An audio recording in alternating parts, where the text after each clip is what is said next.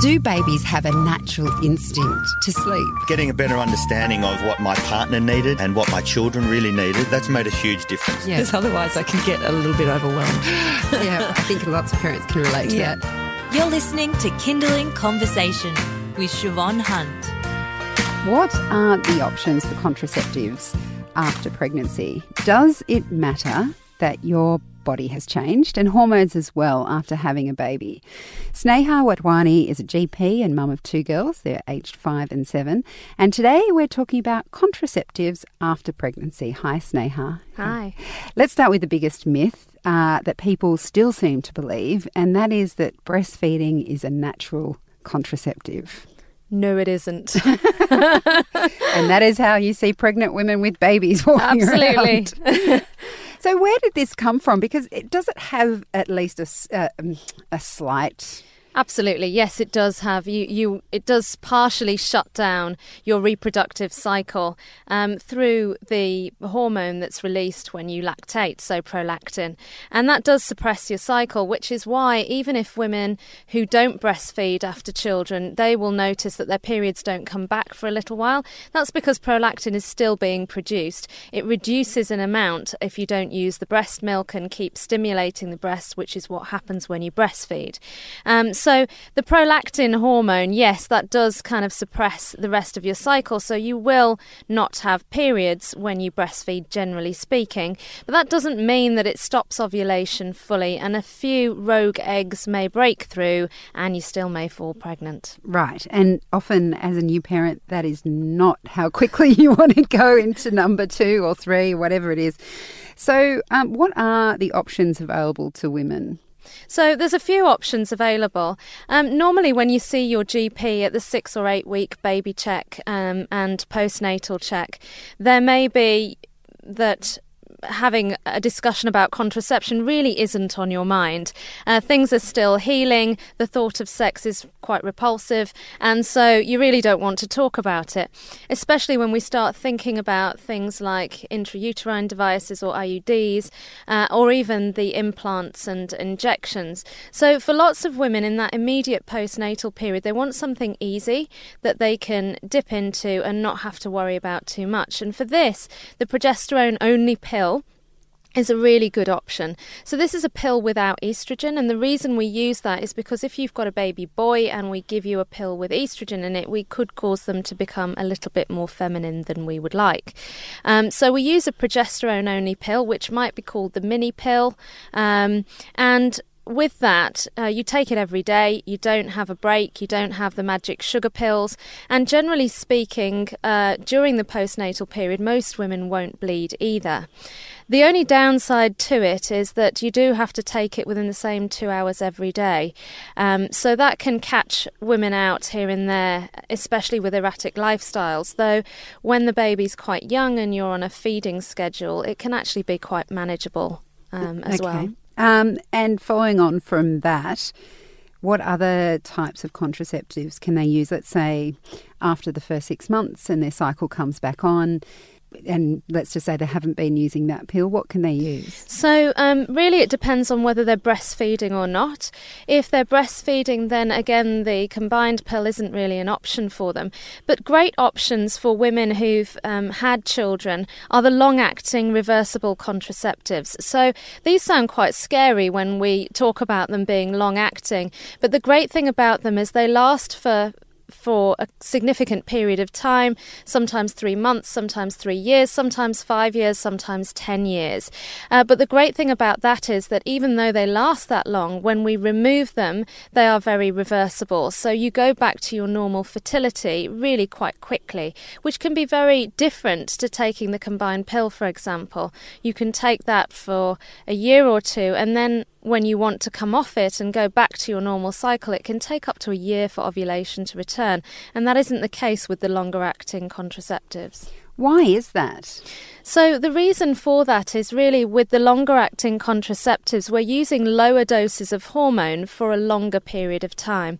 Certainly, when we um, are using the IUDs, so the non hormonal IUD or even the Mirena, um, these are localized hormones or not at all. So, we're not affecting your ovulation. We're using the contraceptive mechanism in a different way. Okay, you're listening to Kinderling Conversation. I'm speaking with Sneha Wadhwani. She's a GP and mother of two girls, aged five and seven.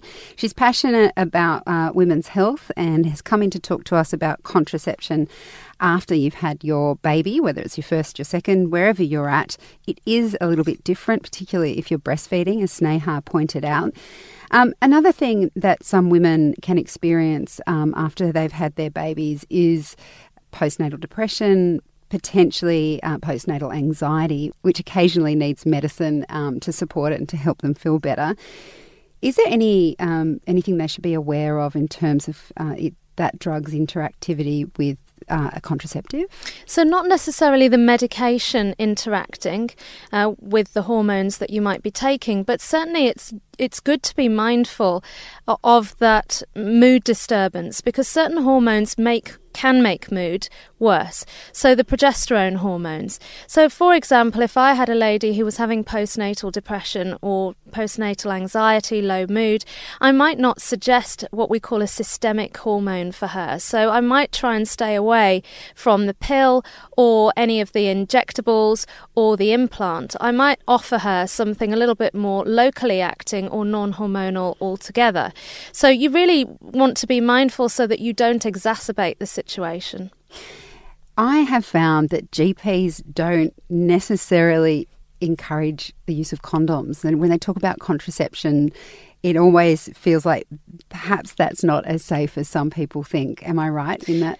So you're right, absolutely. Even when used 100%, uh, condoms are only about 80% effective.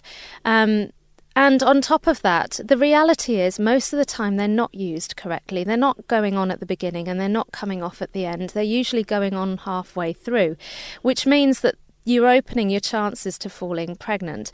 Having said all that, you know, there are a group of women, and there's lots of them in this group, who've had a normal vaginal delivery and they are thinking about having another child soon ish. And there's no reason why they need to go any definitive contraception um, to delay another pregnancy. So they might use condoms for six months, a year, two years even, knowing all the while that they may fall pregnant, but they're not too worried about that. So I think there's definitely a role for it. Um, and again, it all comes down to choice and your family planning. Where are we at with the male pill? Miles away. Forget it. damn it. Damn it. I must admit that um, with those sorts of contraceptives, whether it's the pill or the Mirena or anything like that, the thing that always concerns me is that I will have to get used to uh, something affecting my body, my moods. I'll have to, and I'll have to let it go for a couple of months before I know that I'm okay with that. Is that an unfounded fear, or is it true to say that most things that you try in that range that you described, so the pills or the injections or things like the Mirena or an IUD, well, not an IUD, but with the others, um, is it fair to say that you would have to wait a little while to see? Generally speaking, yes. Um, but for certain of those contraceptives, like the Mirena, the gains potentially are far greater than the discomfort or the inconvenience of getting used to it. So I think one thing that people forget about or overlook quite a lot with the Mirena is that 70% of women who have this put in end up with no periods, which is quite fabulous. Oh, you can, eh, yes. yes, I say.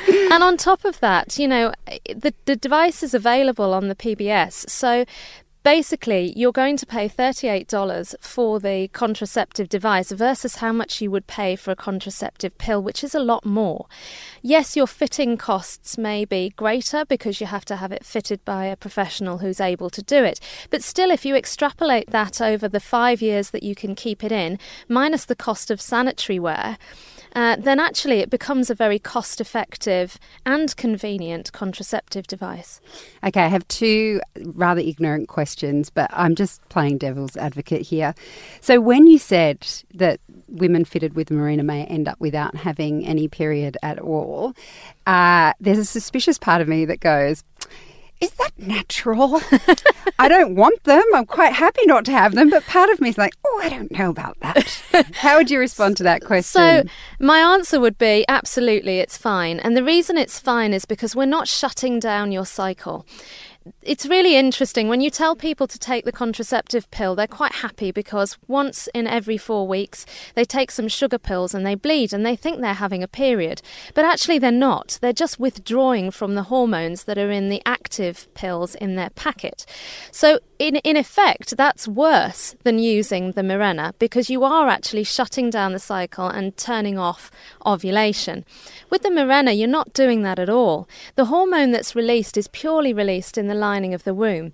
And so, what's happening is that the endometrium or the lining of the womb that we shed when we have a period is getting thinner and thinner and thinner. And so, what happens with that is when it comes to that part of your cycle, you're actually not bleeding because there's nothing to shed, not because your cycle's not working.